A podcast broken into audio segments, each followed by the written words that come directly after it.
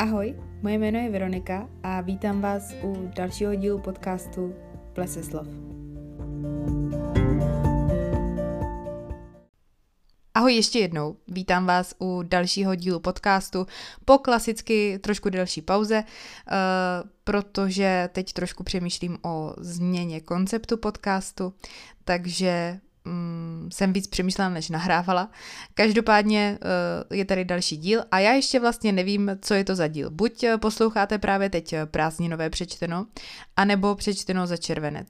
Protože já jsem původně měla v plánu nahrát přečteno uh, za celé prázdniny, ale je to 20 knížek, takže nevím, uh, jestli to nebude moc dlouhý. Takže prostě budu nahrávat a uvidím, až se mi to bude zdát už neúnosný, tak to buď utnu, anebo to prostě nahraju celý.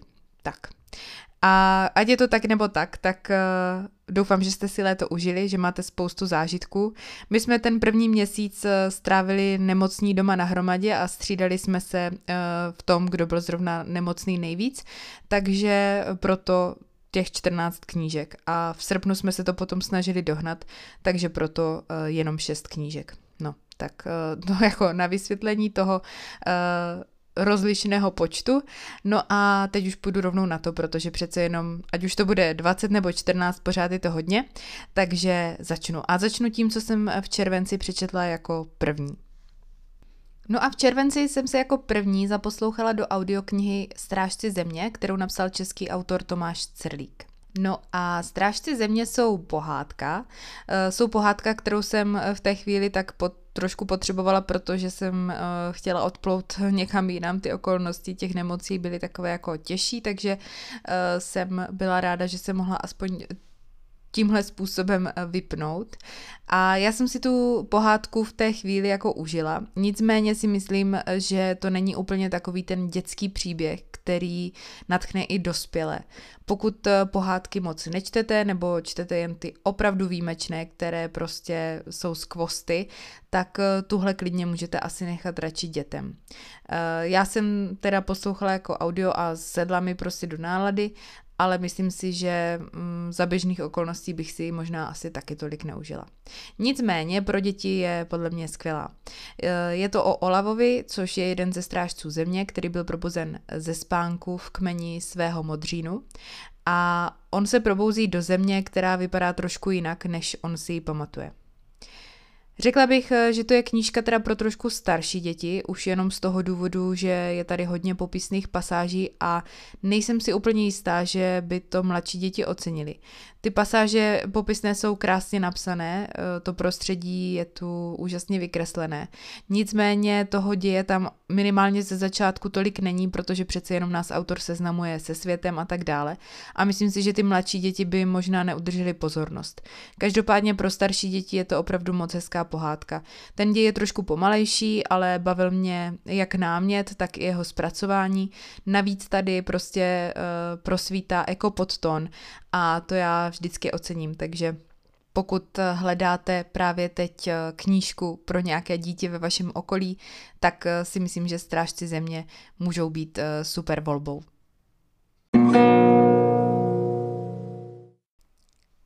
Jako další se mi dostala do ruky knížka, uh, úplně první z nakladatelství Gnom.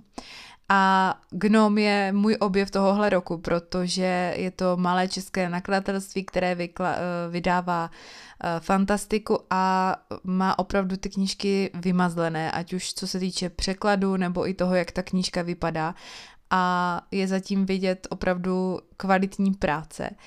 A jako první se mi teda dostala do ruky Proč číst fantazy, eh, jak to s podtitulem Jak to, že zvířata v knížkách mluví a od kdy se američané bojí draků, kterou napsala Ursula uh, Le Guinová. A jsou to vlastně přednášky a eseje, v téhle knížce je devět esejů o tom, eh, proč číst fantazy a bylo to velmi obohacující čtení, které mi přineslo nové pohledy na fantastiku jako uh, celek a zanechalo ve mně plno zajímavých myšlenek. Dokonce jsem používala i lepíky, což já jako běžně nedělám, pokud to není štafeta. Takže to je známka toho, že opravdu uh, se mi tam líbilo spoustu věcí. No a zaujalo mě to, že, nebo líbilo se mi, že ač autorka fantazy hájí, tak zároveň nesnižuje žádné jiné žánry, jenom vlastně vysvětluje, proč má fantazy v literatuře svoje místo. V knížce je zmíněno eh, strašně moc děl a autorů, ale ke všem je eh, v té knize poznámka, takže oceňuji, že si čtenář nemusí neustále něco dohledávat, respektive samozřejmě může si dohledat ještě více informací, ale alespoň nějaký základ tam je vždycky v té poznámce uvedený. Celkově překladatelská práce Jakuba Němečka je tady opravdu hodná povšimnutí, protože něco tak překladatelsky vyšperkovaného jsem opravdu dlouho a možná, že spíš asi nikdy eh, vlastně neviděla. Takže já jsem nadšená jak z té knížky, tak eh, z nakladatelství Gnom a těším se, že si od nich přečtu ještě spoustu dalších knížek.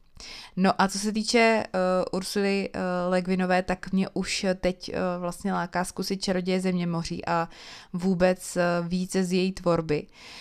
Jenom se mi nechce pouštět zase do další série, protože mám pořád ještě rozečteného zaklínače a nechci mít více rozečtených sérií. Ale Čaroděj země moří mě moc láká, no. Tak uvidím, jestli se k němu dostanu. Doufám, že jo. Schválně, jestli vy jste třeba četli nějakou svoji oblíbenou knížku od této autorky, tak mi dejte vědět, která se vám líbila nejvíc a kterou bych třeba měla začít. Třetí knížkou, kterou jsem v červenci přečetla, eh, je hit, podle mě, nebo minimálně jeden z hitů letošního roku a tím je román z nakladatelství Moto, až uvidíš moře od české autorky Scarlett Vilkové. To jméno sice nepůsobí česky, já jsem byla překvapená trošku, že to je česká autorka, ale je to opravdu česká autorka Scarlett Vilková, která uh, je novinářka a Ona vlastně zpracovávala pro paměť národa vyprávění řady řeckých pamětníků a přitom vlastně vznikl nápad zaznamenat jejich osudy trošku jinak a zvolila právě tady tu románovou formu a vznikla kniha Až uvidíš moře. Myslím si, že pokud jste v letošním roce navštívili Instagram, eh, tak eh, jste tam tuhle tu knížku určitě alespoň jednou někde zaznamenali, protože opravdu byla hodně vidět a myslím si, že to je dobře, protože je ta knížka opravdu skvělá. Eh, já teda se přiznám, že jsem ji četla strašně dlouho. Já ji mám totiž, měla jsem ji počinu jako e-knihu z knihovny a já čtu e-knihy z knihovny na mobilu, takže vždycky po takových ukradených chvilkách někde, když někde čekám nebo tak, takže se mi četla fakt strašně dlouho, díl než by si tahle knížka zasloužila. Nicméně to nemění nic na tom, že tahle knížka určitě stojí za pozornost. V našem regionu, kde já žiju, jsou řecká jména poměrně běžná. Eh, s mojí maminkou třeba dokonce chodila do školy řekyně, která se stala její blízkou kamarádkou a tak jsem i já osobně třeba zažila řeckou svatbu ale je pravda, že o mnoho víc, než že utekli před občanskou válkou, jsem vlastně nevěděla. I proto pro mě bylo, až uvidíš moře, skvělým náhledem na řecké uprchlíky v Československu. A ta kniha začíná v roce 1948, kdy přijalo Československo tisíce uprchlíků, kteří za okolností té občanské války opustili eh, Řecko a s tou první vlnou těch uprchlíků přichází i e, desetiletá Sotyria. A my potom sledujeme vlastně osudy té Sotyrii a její celé rodiny až e, do současnosti. Scarlett Vilkové se povedlo zachytit takové různé maličkosti života řeků u nás i drobné nuance mezi životy hlavních postav a přitom se jí povedlo zachovat e, velice přístupný text. Ta knížka se čte fakt jako sama. Přiznávám teda, že druhá půlka knížky se mi četla lépe, byla pro mě zajímavější, ale myslím si, že pro všechny milovníky historických románů, rodinných sák a naší historie je to prostě knížka jak dělaná. Takže pokud eh, vás to láká dozvědět se zase trošku něco o naší zemi, co jste třeba tolik eh, nevěděli, tak eh, až uvidíš moře, určitě můžu doporučit. Další knížkou, kterou jsem v červenci přečetla, je knížka z naší hromadné štafety. A tentokrát na mě vyšla řada s dlouhým krokem do tmy od českého autora Tomáše Bančucha. Tomáš Bančuch je poměrně úspěšný autor, vyšlo mu u nás už šest knížek a většina má na databázi knih uh, takovou tu červenou tečku, což znamená, že to patří k těm lepším knížkám. A nejinak tomu bylo i u dlouhého kroku do tmy.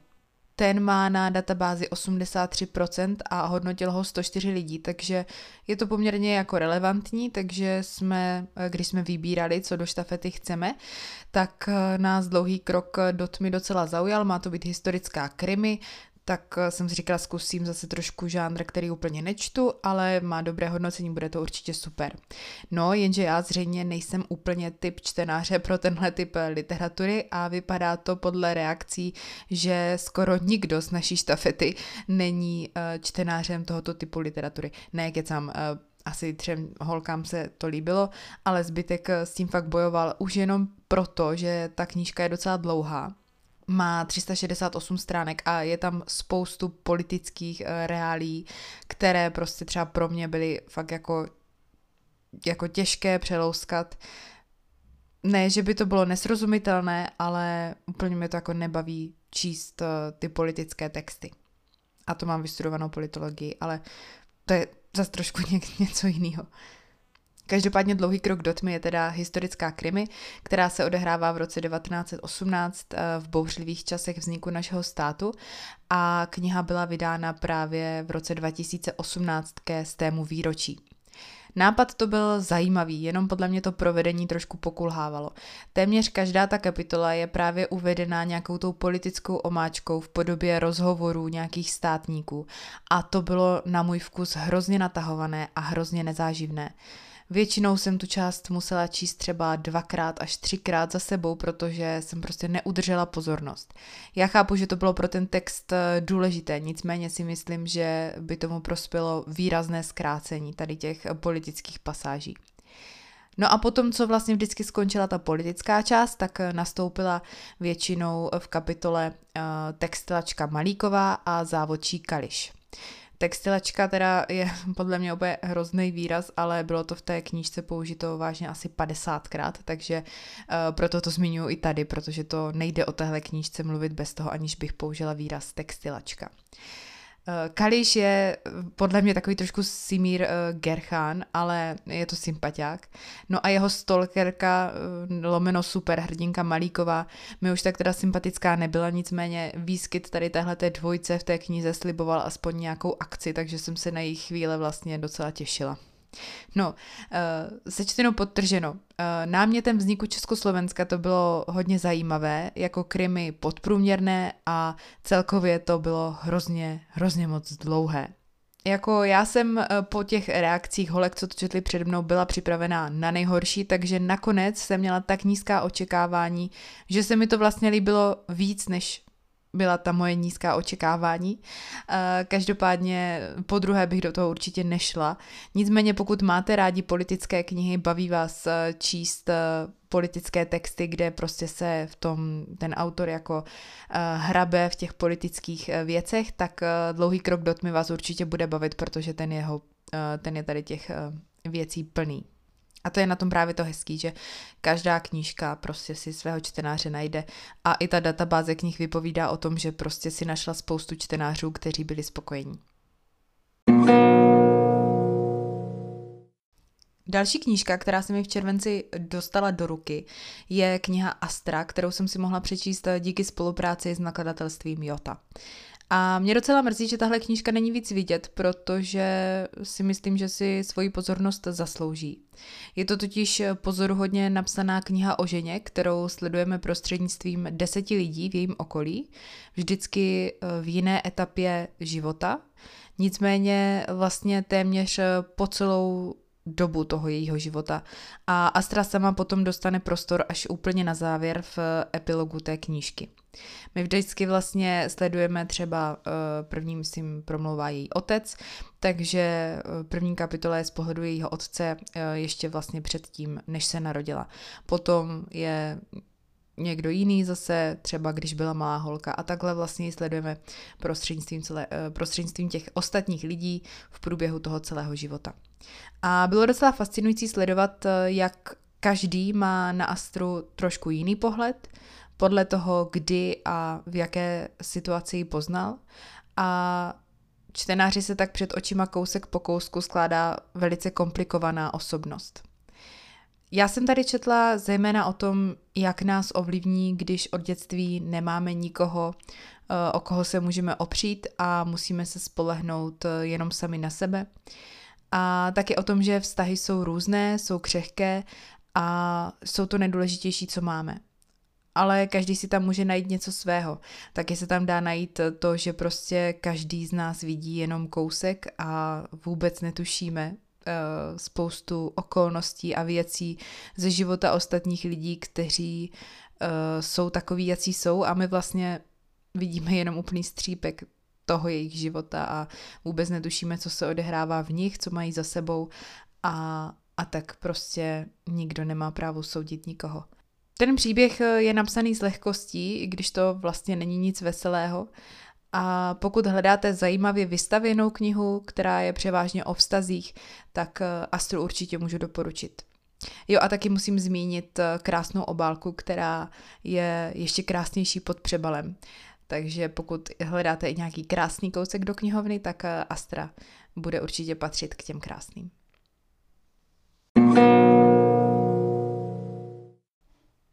Teď tady mám další audioknihu a tentokrát jsem se pustila do Tolkienova životopisu, který dal dohromady Humphrey Carpenter.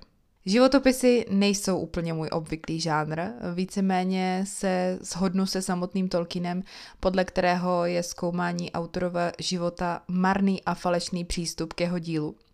Doteď jsem vlastně četla asi jenom životopis eh, Leonarda da Vinciho. Nicméně Tolkienovo dílo miluju a tak mě prostě časem začalo zajímat eh, i to, jaký měl vlastně život, aniž bych eh, se skrze něj nějak snažila soudit jeho práci. I když je teda otázka, jestli to vlastně vůbec jde. A tady tohle zpracování bylo fakt skvělý. Já jsem nečekala, že to bude tak čtivý a zajímavý a vlastně úplně celou dobu, jakože jsem si říkala, budou tam nějaký suchý pasáže, ale nebylo, bavilo mě to. Možná to bylo i tím, že jsem poslouchala audioknihu, eh, já třeba asi víc uposlouchám, než učtu, takže nevím, jak by mě to bavilo, kdybych to četla, ale poslouchalo se to opravdu dobře. Vydalo to uh, audio nakladatelství Čtimi a načetl to Libor Bem a načetl to skvěle. Tolkien byl fascinující člověk, uh, který své příběhy nevymýšlel, ale postupně přicházel na to, jak to celé bylo. A už jenom to, že to měl takhle nastavené, uh, je prostě okouzlující a uh, jako já nevím, no, já myslím, že nemusím tady o tom moc nějak zdlouhavě vyprávět. Myslím si, že Tolkiena eh, zná každý z nás aspoň trošku, aspoň třeba uh, viděl film nebo aspoň kousek filmu, začetl se párkrát do Hobita a, a tak. A myslím si, že teda jeho perfekcionismus musel být nejenom pro něj hrozně vyčerpávající, ale i to je samozřejmě důvod, proč je to jeho dílo takové, jaké je. A bavila mě jeho hravost, bavilo mě to, jak přistupoval k životu a, a tak. Takže eh, pokud byste třeba chtěli o Tolkienovi eh, speciální díl, tak mi klidně dejte vědět, protože uh, jako mám to v plánu, ale pokud byste ho chtěli nějak třeba teď někdy, tak klidně dejte vědět a já si do něj pustím přednostně. Každopádně pokud vás eh, láká poznat střípky Tolkienova života, tak tuhle tu knížku určitě můžu doporučit, protože si myslím, že je moc dobře zpracovaná. Jako další jsem se pustila do letní oddechovky, kterou jsem rozečetla už loni, ale potom jsem ji nějak odložila, už nevím proč, prostě jsem měla asi víc rozečtených knížek najednou a na tuhle tu jsem prostě neměla úplně náladu, takže jsem ji jenom rozečetla a odložila a letos jsem se do ní pustila, protože jsem prostě měla chuť na nějakou oddechovku. A pustila jsem se do Young Adult knížky z Joli se špetkou z kořice. No a dostala jsem letní oddechovku s krásnou obálkou, nic víc, nic míň. Je to o středoškolačce Emony, která se stará o malou dceru a i když jí se vším pomáhá milovaná babička, tak prostě ve svém životě musí uh, makat, protože má prostě na rozdíl od svých vrstevníků dceru. No a Jediné místo, kde mohou jít povinnosti stranou, je kuchyně, protože Emony miluje vaření a má dar, že prostě umí ty chutě nějak poskládat, že její jídlo všem neuvěřitelně chutná. No a ona má svůj sen, chtěla být eh, studovat kulinářskou školu, ale eh, jako je jasný, že s tou malou dcerou to bude prostě tak náročný, že je to spíš až nereálný. No. A my sledujeme nějak ten její jako život a to, jak se pere s těmi všemi překážkami, které jí hází uh, pod nohy. Mně trošku přišlo, že autorka plácá jedno téma na druhé a žádné vlastně úplně pořádně nevyužije. Možná kdyby tam těch témat dala o polovinu míň a víc rozepsala třeba dvě, tak eh, by se mi to líbilo víc. Takhle řešíme těhotenství v mladém věku, řešíme absenci rodičů, řešíme zodpovědnost, kterou má na sobě poměrně mladá holka, eh, jak za sebe, tak eh, za svoji dceru. Řešíme nějaký balans mezi životními sny a povinnostmi a, a tak dál. A bylo tam toho prostě strašně moc. A ať mi byla sympatická přímost hlavní hrdinky, tak to byla asi tak jako její jediná výrazná vlastnost a jinak na mě působila strašně plitce, stejně jako všechny ostatní postavy. Neměly tam žádné výrazné charakterové rysy, bylo to takové neslané, nemastné, uh, i když vlastně uh, další rys hlavní hrdinky je, že si zřejmě nepamatuje jméno své vlastní dcery a tak na těch 300 stránkách asi tisíckrát najdete oslovení holčičko. Jako já taky svýmu synovi třeba řeknu chlapečku, ale neříkám mu tak úplně pořád a i kdyby to tak bylo, tak prostě autorka to mohla nějak vyměnit, protože to bylo fakt strašně otravný. Uh, další zklamání bylo uh, pokud byste se do té knížky pustili proto, že vás láká téma vaření, tak toho tady najdete na můj vkus fakt málo. Ale je to prostě tím, že ta knížka má 300 stránek a je tam těch témat tolik, že pokud by autorka chtěla se věnovat každému, tak by ta knížka musela mít stránek prostě 700. Ať jenom ale jako neříkám samý špatný věci o téhle knížce, tak musím zmínit, že romantická linka byla fajn a působila na mě celkem přirozeně, což většinou u mě bývá kámen úrazu, že mám problém s romantickou linkou, tak tady to bylo přesně naopak a bylo to vlastně jedna z věcí, která se mi na té knížce líbilo. Sečteno potrženo, tahle knížka vás opravdu může minout a myslím si, že to, že mě nenadchla, opravdu není tím, že nejsem primární cílovka Young Adult knížek, protože uh, dobrá Young Adultovka je prostě dobrá, i když už jste mimo kategorii a tahle bohužel nebyla. Další knížka, do které jsem se v červenci pustila, je knížka, kterou jsem četla v rámci klasikomilů a v červenci nám začalo sci-fi kolo. Stěžení knížka toho nového kola je Dentrifidu. Ten já už mám přečtený a mimochodem teda je to samozřejmě skvělá záležitost. No a potom tam máme na výběr spoustu dalších autorů, eh, třeba Asimova a jeho Já robot, na to se chystám, mám to doma z knihovny a ještě mám něco z knihovny a to si teď nevybavím z hlavy. No to je jedno. Eh, každopádně ještě jako sice to už asi nestihnu do konce září, ale chystám se přečíst ještě dvě knížky v rámci tohoto kola, i kdybych si to měla dočíst sama, protože na tohle kolo jsem se moc těšila. No a jedním z těch, eh, kteří tam uh, taky jsou na výběr, je Karel Čapek a uh, něco od něj. Já jsem si vybrala aktuálně teda věc Makropulos, protože je to jedna z věcí, kterou jsem ještě nečetla a Čapek je můj oblíbenec už od Gimplu, takže jsem měla prostě jasno, že něco od něj v rámci toho kola chci stihnout. No a věc Makropulos je krátká divadelní hra na téma nesmrtelnost. Najdete tady zajímavé postavy, má to spát, má to myšlenku, takže co víc si přát. A já jsem opět nebyla zklamaná. E, moje nejoblíbenější dílo Čapkovo je asi Válka z mloky, ale mám ráda i RUR, i Bílou nemoc a, a tak. Tak mi schválně dejte vědět, eh, jakou čapkovou klasiku máte nejradši vy. To by mě zajímalo.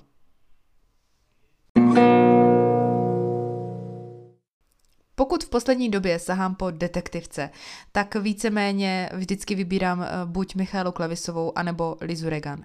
A v červenci padla řada zase na Klevisovou, takže jsem si dočetla jednu eh, z té série s Josefem Bergmanem, kterou jsem ještě nečetla a sáhla jsem po sněžném měsíci. Mně už v, té, v rámci téhle série chybí vlastně jenom uh, jedna, a to Dům na samotě.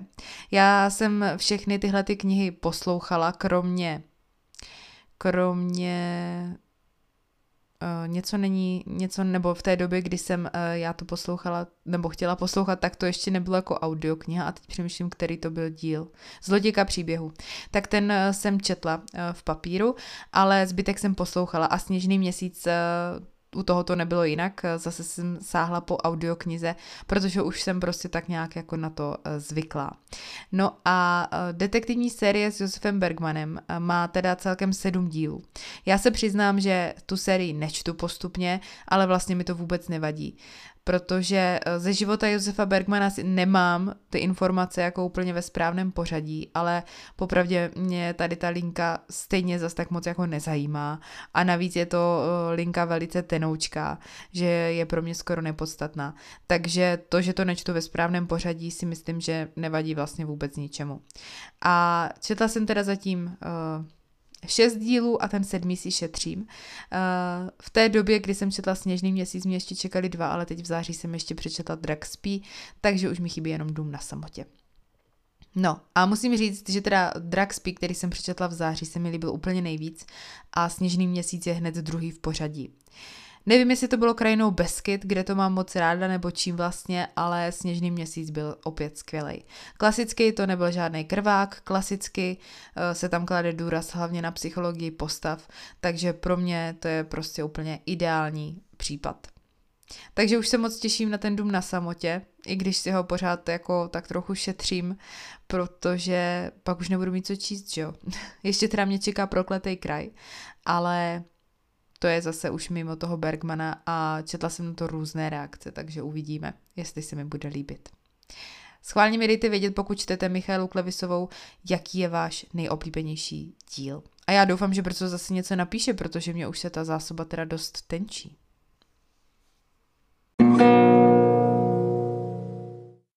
Potom jsem sáhla po knížce, která byla trošku mimo moji komfortní zónu a to po zlovolných bytostech od Nely Černohorské. Tady najdete slovanskou mytologii, inspiraci v kytici a několik pohádkových bytostí, které jsou ale o dost temnější, než uh, si z dětství pamatujete. Tahle ta knížka je podle mě velice originální kousek, který jen tak nedostanete z hlavy a já se přiznám, že na mě to bylo asi temné až moc, ale to jako není nic proti té knize, ale už to zkrátka nebyla moje komfortní zóna a necítila jsem se v tom dobře. Párkrát jsem dokonce přemýšlela o tom, že bych to odložila, nakonec jsem dočetla, ale jako nebylo mi to úplně příjemné to čtení první části uh, čeká na čtenáře novela uh, Když se nedíváš, která opravdu není pro slabší povahy. A ve druhé části je potom 11 balad, které jsou inspirovaný uh, kytící Erbenem. Mně se při čtení víc líbily ty balady, ale přiznám se, že teď jako už je to dva měsíce od toho, co jsem to dočetla a nic moc si z nich vlastně nevybavuju. Za to tu novelu, tak tu vidím bohužel pořád živěji, než bych chtěla. No. Jako fakt mi to nebylo příjemné čtení. Takže můj šálek kávy, tahle ta knížka úplně nebyla, ale pokud máte rádi, když vám při čtení běhá mráz po zádech a holdujete slovanské mytologii a máte rádi takový ten hororový nádech a jako mm, takový to nepříjemný takový ten nepříjemný pocit učtení, tak tahle ta knížka je přímo pro vás. No.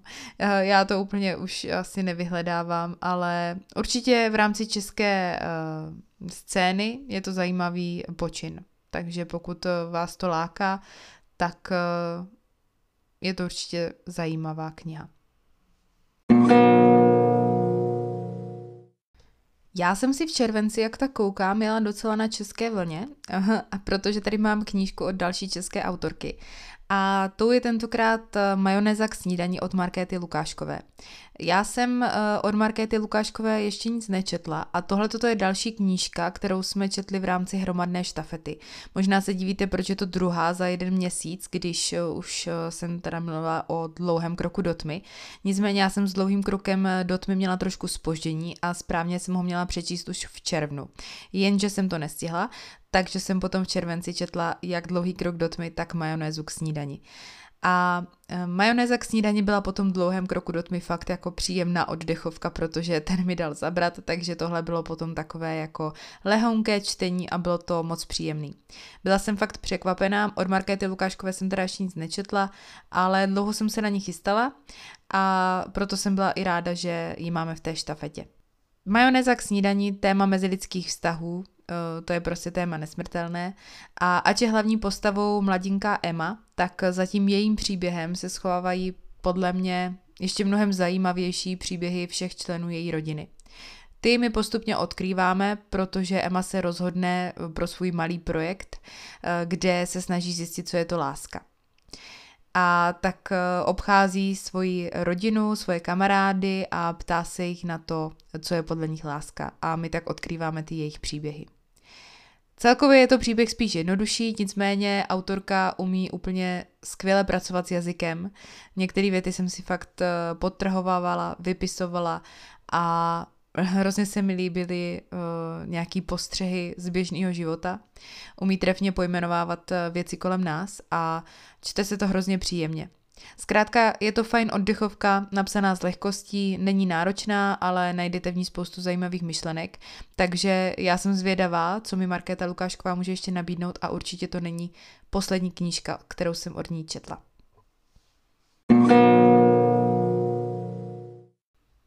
Další knížku, kterou tady mám, uh, jsem si přečetla díky spolupráci s nakladatelstvím Gnome kteří mě oslovili, jestli bych nechtěla nějaké jejich knížky, což po Proč číst fantazy jsem samozřejmě nemohla odmítnout.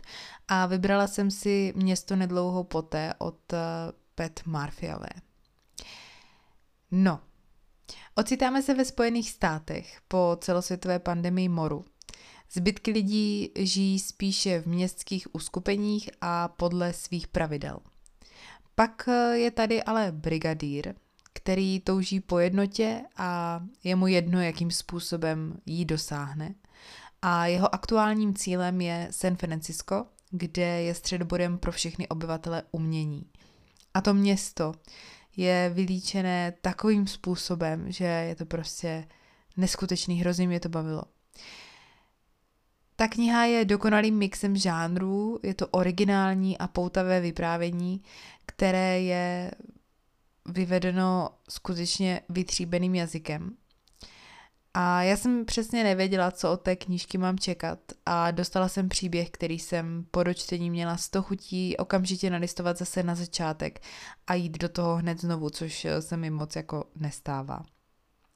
Naprosto mě pohltila ta atmosféra postapokalyptického San Franciska.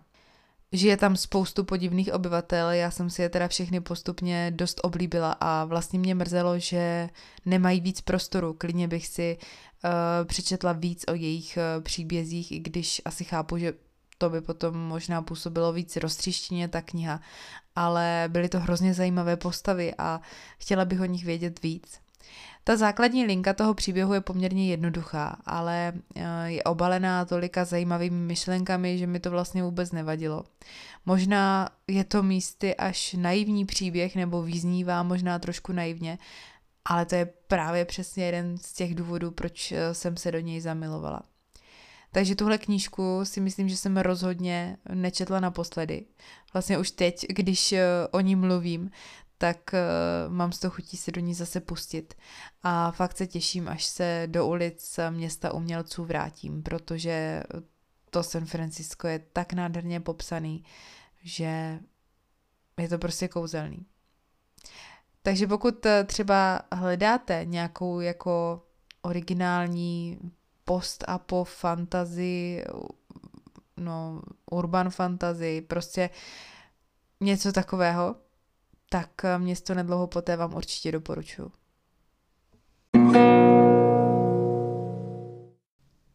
Další knížku, kterou jsem přečetla, tak poté jsem sáhla úplně jako náhodně, prostě jsem šla kolem knihovny, zaujala mě, vytáhla se mi a během pár hodin přečetla a je to další Taylor Jenkins Reid eh, Bez tebe na pořád.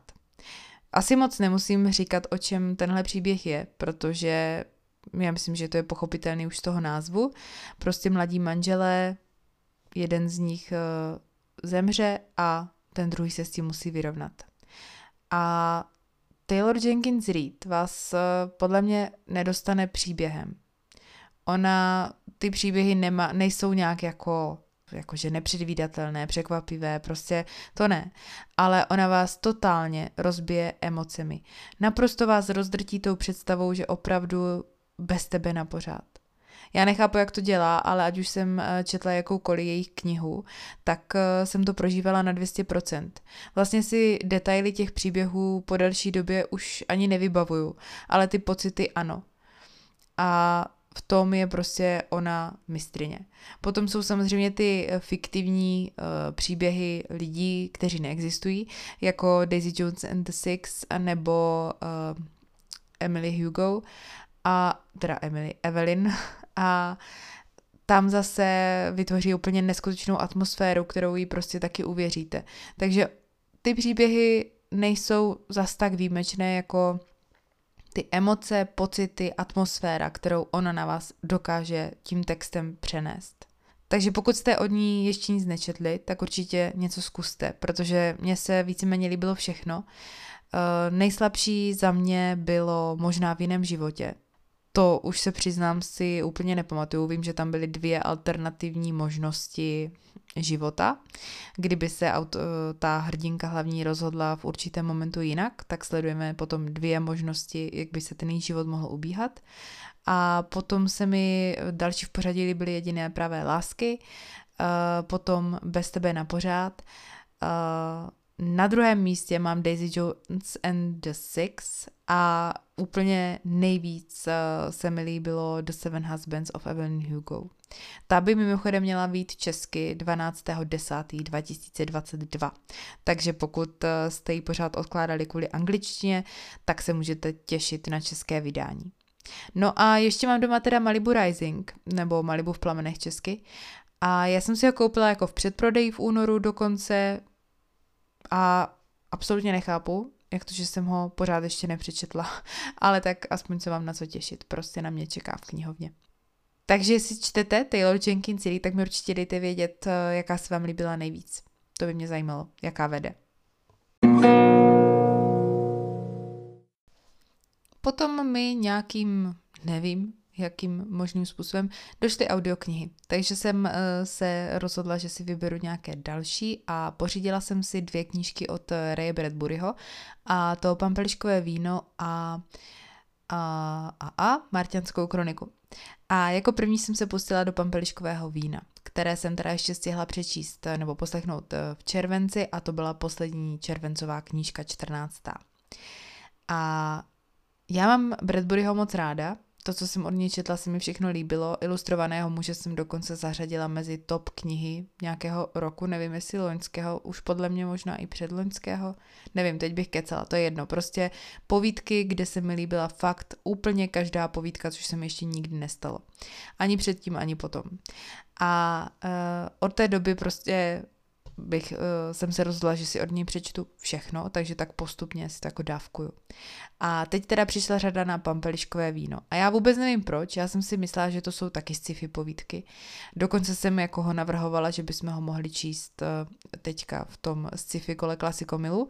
A pak jsem zjistila, že to vůbec nejsou sci-fi povídky, ale jsou to spíš takové uh, memoáry, takové uh, jako životopisné povídky, i když to jako nepoznáte na první, pohled, na první pohled třeba, mohlo by to být eh, i vzpomínky někoho jiného, ale jsou to jakoby autobiografické takové vzpomínky. No a Pampeliškové ve víno je prostě dětství, jak si ho pamatuje Ray Bradbury. Píše se rok 1928 a je jedno léto ve státě Illinois a v té knize je tolik emocí, barvité pocity, chutě, vůně, nostalgie, křehkost bytí, strašně moc velkých pravd, uh, uvědomění života a no, bylo to fakt krásný prostě. Myslím si, že k téhle knížce se určitě vrátím a myslím si, že ne jednou, protože to, že je Bradbury pan spisovatel, to už vím dlouho, jeho sci-fi je prostě neskutečný, ale po tom, co jsem přečetla Pampeliškové víno, tak musím říct, že Bradbury je láska a určitě uh, dostojím tomu, že co jsem si přece vzala, že přečtu všechny jeho knihy. A já jsem teda poslouchala v audio s Jiřím Dvořákem a Dvořák tomu ještě jako nasadil korunu, bylo to fakt peckovní. Takže pokud uh, máte náladu na takové nějaké nostalgické vzpomínání, jako já nevím, jo, ale on tam popisuje, jak si koupil tenisky. Mě by nikdy nenapadlo, že mě bude bavit, eh, jak někdo popisuje, že si koupil tenisky, ale on to popisuje takovým způsobem, že prostě vás to baví a ještě obdivujete ten literární styl, jak on to napsal, co zvolil za slova, co to ve vás vyvolalo za emoce, prostě král je to. Takže ať už si od něj dáte cokoliv, tak myslím si, že nesáhnete vedle, prostě něco zkuste.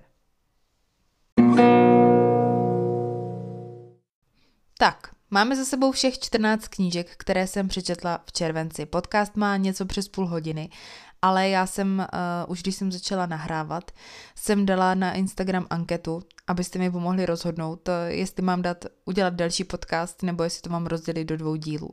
A dvě třetiny hlasovali pro další podcast, jedna třetina pro kratší, takže jste si to rozhodli sami a já teda budu pokračovat a budu mluvit ještě o těch dalších šesti knížkách, které jsem přečetla v srpnu. Ale zase vynechám takovou tu klasickou rubriku, uh, co mě zaujalo z nově vydaných knížek, protože za prvé už zase je to nějaká doba, třeba od července, že jo, takže už předpokládám, že jste spoustu toho i přečetli, viděli, viděli se to v knihkupectvích, takže uh, už o tom dneska mluvit nebudu. Ale ona stejně byla okurková sezóna, takže co? Ne, zaujalo mě tam asi devět knížek, ale prostě dneska vynechám. Tak a jdu na to. Šest knížek, která v srpnu, jako první jsem odstartovala naprostou peckou. A tou peckou jsou Greenwoodové od Michaela Christie. Uh, na databázi knih má tahle knížka 93%, ale jenom 19 hodnocení. Což uh, jako vůbec nechápu, protože tahle ta knížka by měla být vidět úplně všude, všichni byste si ji měli přečíst a nechápu, proč není víc vidět. Jako ona má 528 stran, je to docela bychlička. Vydali Slovart, ale určitě to stojí za to. Já si asi trošku pomůžu anotaci, abych vám řekla, o čem to je, protože ta anotace to zhrnuje úplně nejlíp. Takže píše se rok 2038. Celým světem zmítá environmentální krize zvaná velké skomírání a zatímco zbytek lidstva zápolí o přežití v prachem se dusících městech, dendroložka Jake Greenwoodová pracuje jako přes příliš kvalifikovaná průvodkyně na ostrově Greenwood Island, odlehlé oáze plné tisíciletých stromů, lokalizované západně od pobřeží Britské Kolumbie. Jake se domnívá, že spojitost názvu ostrova a jejího vlastního příjmení je čistě náhodná, dokud se v jejím životě znovu neobjeví někdo z její minulosti a neukáže jí knížku, která by jí mohla poskytnout rodinnou historii, po níž tak dlouho touží. No a tady z tohoto bodu z roku 2038 se potom postupně přesouváme dozadu v čase, až do let před první světovou válkou. Potkáváme muže, ženy, kteří přišli před Jake.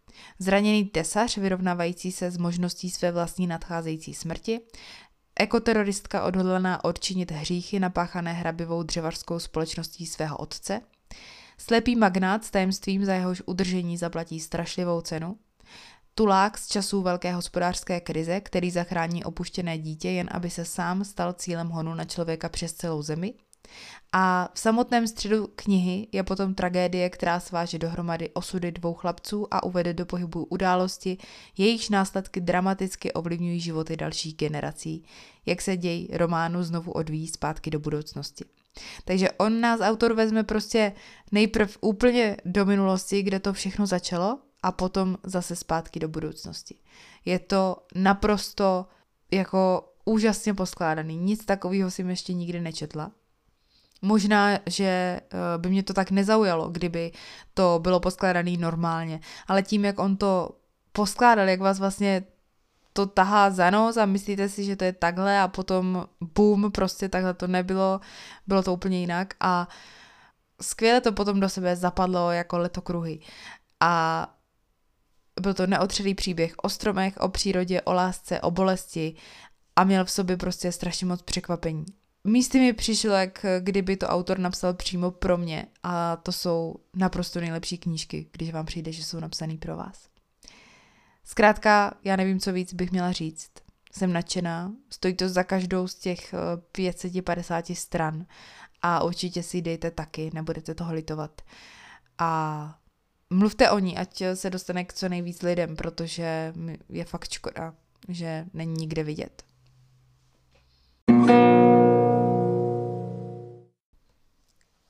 Další knížku, kterou jsem si v srpnu přečetla, jsem si mohla přečíst eh, díky spolupráci s nakladatelstvím Host a jedná se o jejich novinku Kaligrafie zlomu. Kaligrafie zlomu mě nalákala svojí obálkou, protože ta je fakt nádherná. Taky mě nalákala japonskem a potom mě nalákala kaligrafií. Ta obálka je nepopiratelně nádherná, takže k tomu není co dodat. Japonsko tu samozřejmě je, a moc se mi líbilo, že zase trošku jinak, eh, než jsem o něm četla v jiných knihách a že už jsem jich o Japonsku přečetla docela dost. To jste mohli slyšet třeba v jednom z předchozích podcastů, který jsem Japonsku věnovala. No a kaligrafie tak to tady není vůbec. Vlastně to ničemu nevadilo, ale pokud ji tam budete očekávat, tak pozor, abyste nebyli zklamaní, protože se nedočkáte. Je to jenom prostě takové jako přirovnání. Já jsem teda měla od eh, toho příběhu trošku jiná očekávání, ale nakonec eh, jsem byla hodně spokojená i tak. Je tady ukázka stereotypu japonské rodiny, japonské společnosti, postavení ženy v domácnosti, rutina manželství a do toho románek, eh, ze kterého se podlamují kolena. Já jsem možná čekala ještě trošku víc vášně, ale takhle to bylo asi uh, reálnější, takže proč ne? Zkrátka je to náhled do běžného života a myšlenek jedné Japonky, která materiálně má naprosto všechno. Má manžela, má dvě krásné děti, žije si, nic jí nechybí, ale pocitově cítí, že to není ten život, který si představovala. A ona bojuje s tím, jestli má vlastně právo si něco takového cítit, jestli má právo na něco takového myslet. Je to podané trošku ironicky, je to trošku melancholicky, ale hlavně opravdově. Je to určitě spíš lehčí čtení, takže na léto to bylo ideální, ale já jsem si to moc užila. Ani vlastně nevím, proč jsem tam tu kaligrafii očekávala. Já jsem si přečetla tu anotaci tak nějak v rychlosti a myslela jsem si, že ten člověk, se kterým jako vznikne ten románek, že bude mít něco společného s kaligrafií, že on je kaligraf a nějaký jako přivede k té kaligrafii, nevím. Nevím vůbec, jak jsem na to došla, protože to tam jako v té anotaci není, to jsem si nějak jako vybájila ve svém mozku, ale nevadí, vůbec to ničemu nevadilo, jenom prostě, abyste uh, to věděli, jestli kdybyste se do toho pouštěli s očekáváním nějaké kaligrafie, tak tu nenajdete. Ale pokud eh, vás to, co jsem tady o ní řekla, aspoň trošku zaujalo, tak ji určitě zkuste, protože je to fajn čtení. No a pokud eh, v kaligrafii zlomu nebylo dostatek kaligrafie, respektive vůbec, tak další knížce, kterou jsem si mohla přečíst, kaligrafie byla a byla tam stvárněna hrozně krásným způsobem. A jedná se o knížku, kterou jsem si mohla přečíst díky spolupráci s nakladatelstvím Prostor a je to pět Číňanů oběšených v Idahu. Mě tahle kniha zaujala už, když jsem ji viděla v edičním plánu, takže jsem se na ní eh, dost těšila. A musím říct, že mě určitě nesklamala. V originále se teda jmenuje eh, Čtyři poklady z nebe, což je podle mě dost lepší název, uh, nebo určitě nebo nevím, tak Pečíňanů oběšených v Idahu možná víc zaujme. Každopádně eh, čtyři poklady z nebe jsou určitě eh, poetičtější název a taky s tou knihou úzce souvisí. Uh, ale ta obálka je hezká, uh, ať už je tam jakýkoliv název. A vlastně na tom názvu zase tak nesejde. Nejdůležitější je ten obsah, že jo. A ten eh, teda stojí za to. Eh, je to historický román, přenese, nás eh, do 80. let 19. století v Americe, respektive nejprve do Číny a potom do Ameriky, protože sledujeme maličkou Daju, což je hrdinka, jejíž osud byl tak těžký, až z toho přičtení občas vážně docela bolelo u srdce. No a Daju byla unesena z Číny právě do Ameriky, kde potom sledujeme její osud. Uh, rasismus v USA je téma, na které jsem přečetla už eh, několik knih. Tady toto byla ale první kniha, kde byla tématem nenávist vůči Číňanům, nikoli vůči Černochům. A autorka poodkrývá dějné události, které nejsou moc známé, nicméně by rozhodně neměly být zapomenuty.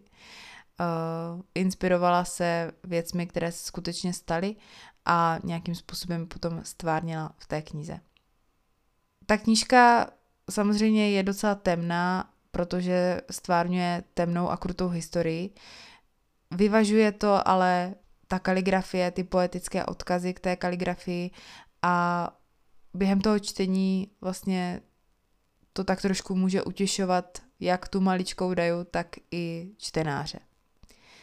Pokud hledáte knížku, při jejím čtení eh, podhalíte zapomenuté dějiny, budou s vámi cloumat emoce, objevíte krásy kaligrafie a zkrátka vám něco zase jednou vyrazí dech, tak eh, pět Číňanů oběšených v Idahu je ta, co by vás rozhodně neměla minout. A já vám ji určitě doporučuji.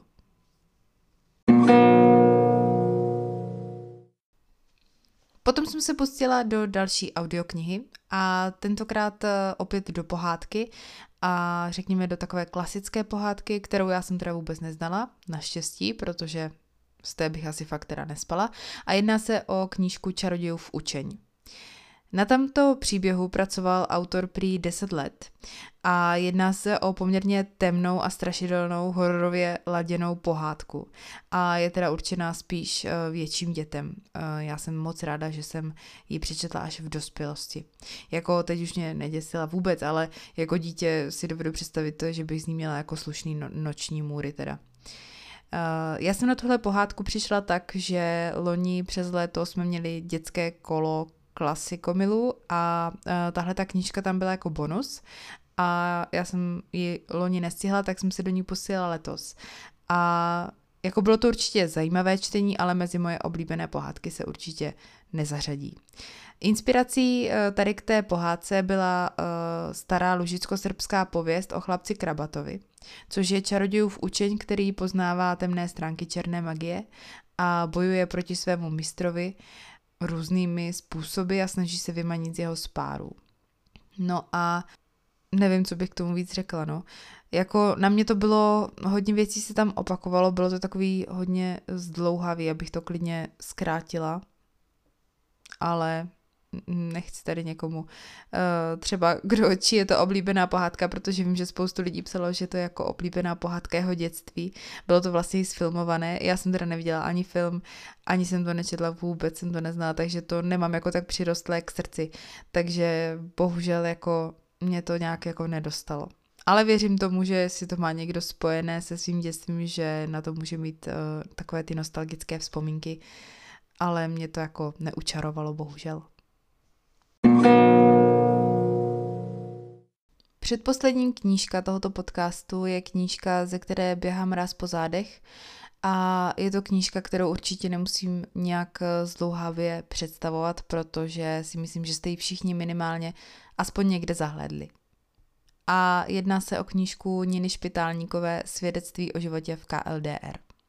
Nina Špitálníková tady zpracovala uh, sedm rozhovorů s uprchlíky ze Severní Koreji. Je tam vlastně rozhovor s učitelkou, s dělníkem, s převaděčem, uh, s vysokoškolačkou, s feministkou, s řidičem a s důchodkyní. A všichni tihle lidé dohromady potom uh, skládají každý nějaký svůj kousek skládačky o tom, jak se v téhle zemi žije o tom, jak to tam vypadá a běhá z toho mráz po zádech. Já jsem se uh, stejně jako autorka snažila nikoho nesoudit, zkusila jsem si představit, že se v totalitním systému pohybuju od dětství a jak bych to asi vnímala všechno já, kdy by mi došlo a jestli vůbec by mi došlo, že mm, ten svět, ve kterém žiju, není v pořádku.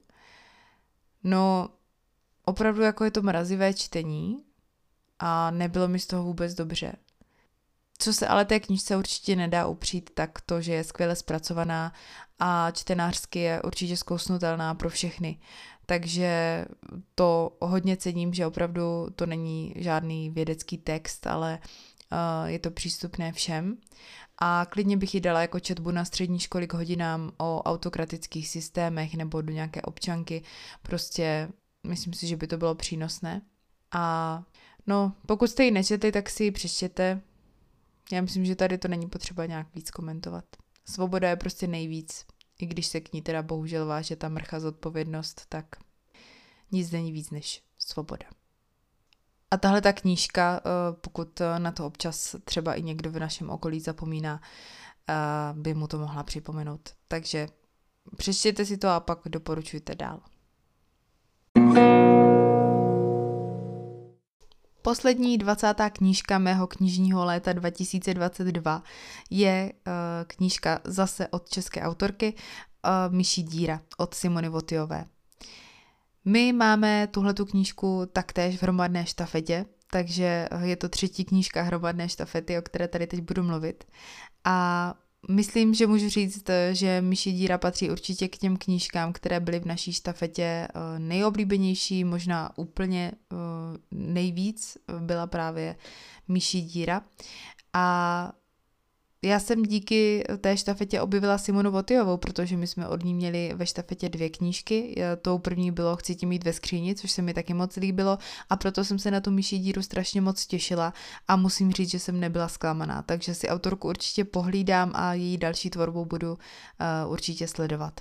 Ona má, myslím, na kontě ještě knížku Provařená a potom nějaké dětské knihy, uh, ty jsem ještě teda nečetla, ale uh, třeba se k ním časem taky dostanu. No a Myší díra je opravdu krásná knížka, eh, je taková bakmanovská, bych řekla, a to já mám moc ráda. Je tam eh, takové to, taková ta lidskost, jak je v té knížce eh, takové to hřejivé lidství, tak to já považuji za bakmanovský znak. A proto říkám, že právě je bakmanovská. Potkáváme tady několik nahnutých osudů, které se navzájem hezky propletou. Sem tam je tam nějaké to kliše, ale to k těm srdcerivným knihám eh, prostě patří a já jim to vždycky ráda odpustím, protože občas eh, jsou kliše prostě fajn a občas eh, si to kliše klidně ráda přečtu. Jediné, co mě trošku zarazilo, bylo, byla opravdu až příliš vysoká koncentrace neštěstí, které se dělo na tak málo lidech, protože my sledujeme nějakých pár lidí žijících v jednom činžáku a bylo tam jakože Jasně, že je spoustu neštěstí mezi lidma, ale eh, takového běžného, tohle bylo podle mě možná až trošku jako fakt hardcore, ale tak dobře, aby bylo o čem eh, vyprávět, jo? tak eh, to musela autorka trošku okořenit, chápu, ale možná tam toho bylo prostě až moc, působilo to možná trošku potom neuvěřitelně. Uh, nicméně pokud Simonu Votiovou ještě neznáte, tak uh, určitě doporučuji některou z jejich knížek vyzkoušet, protože, uh, jak říkám, je to objev uh, pro mě roku na české scéně. No a to byla teda poslední knížka mého léta, taková knižní bilance za léto 22. Uh, přečetla jsem teda 20 knížek, 9 z nich bylo od českých autorů a autorek, což je docela hodně, Eh, ale já všeobecně čtu hodně českou tvorbu, takže jako mě to tak nepřekvapilo, ale když je to mm, skoro polovina, tak jako jo, je to hodně. Uh, no a co z toho, co jsem přečetla, by vás podle mě určitě nemělo minout. Uh, mezi topky patří určitě město nedlouho poté, pampeliškové víno, Greenwoodové, pět Číňanů oběšených v Idahu a svědectví o životě v KLDR. To jsou knížky, které byste si měli stoprocentně přečíst. No, eh, já doufám, že jste měli skvělé léto, plné zážitků a pokud jste nic nepřečetli, tak to vůbec eh, nevadí, doženete to přes zimu. Eh, já bych taky četla určitě míň, kdyby nás nepotkaly ty nemoci, ale pokud jste četli, tak mi dejte klidně vědět vaši nejknihu léta. Já vám dám zase pod podcast takovýto okýnko, kde můžete napsat odpověď na otázku a můžete mi tam napsat, co byla vaše top kniha léta, nebo klidně jich napište víc, protože pokud jste jich přečetli hodně, tak eh, ona ta jedna je těžko vybrat. No a pokud jste četli něco z těch knížek, o kterých eh, jsem tady dneska mluvila, dejte mi klidně vědět, jak se vám líbily, nebo pokud máte třeba jiný názor, nezhodneme se, klidně můžeme diskutovat. Eh, budu za to ráda, najdete mě na Instagramu jako lestečka slov. No a uh, seznam všech knih, které jsem tady zmiňovala, najdete jako vždycky v popisku podcastu i s jmény jejich autorů. Eh, pokud se vám podcast líbil, tak eh, mi klidně hoďte nějaké hvězdičkové hodnocení eh, v aplikacích, kde posloucháte na Spotify nebo v Apple podcastech nebo kdekoliv jinde. No a já moc děkuji, že jste doposlechli až sem, protože dneska to bylo fakt dlouhý. Každopádně jsem moc ráda, že jste tady byli se mnou a doufám, že vás to bavilo. No a příště se budu těšit zase na nějaký díl, eh, který nebude přečteno. Mám eh, dvě možnosti, tak uvidím, která z toho nakonec vyjde. Tak se mějte krásně, užívejte začátek podzimu a těším se zase příště. Ahoj!